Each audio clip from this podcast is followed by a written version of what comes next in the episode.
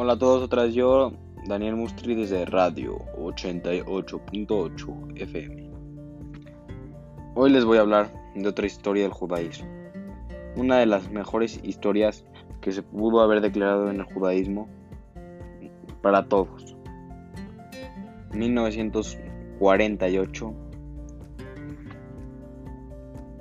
los judíos hacen la independencia de su tierra, de Israel, de Eretz Israel.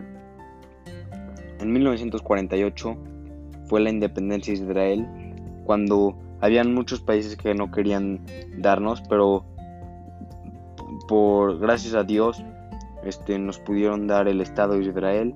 Fue algo increíble para todos los judíos porque es la tierra prometida y es la tierra donde siempre hemos vivido desde hace miles y miles de años y en 1948 fue la independencia de Israel.